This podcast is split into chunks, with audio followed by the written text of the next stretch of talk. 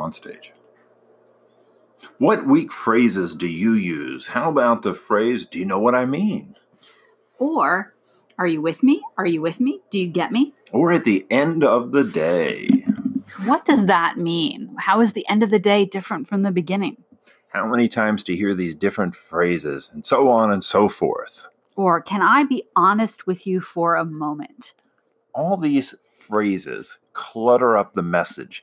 And if there's anything that we talk about here at Tall Small, it's about cleaning up the clutter and shortening everything you do. A lot of people come to us with complicated goals. They want to be able to write an hour long speech and memorize it and perform it.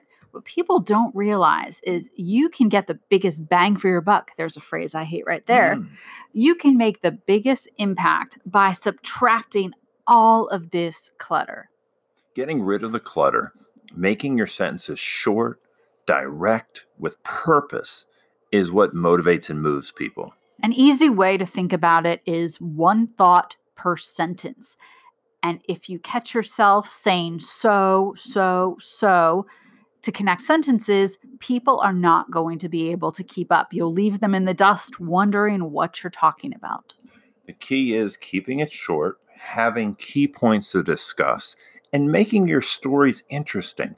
Use stories that illustrate things in simple formats. There's no need to make your stories more complex. The And- world has is full of complexities.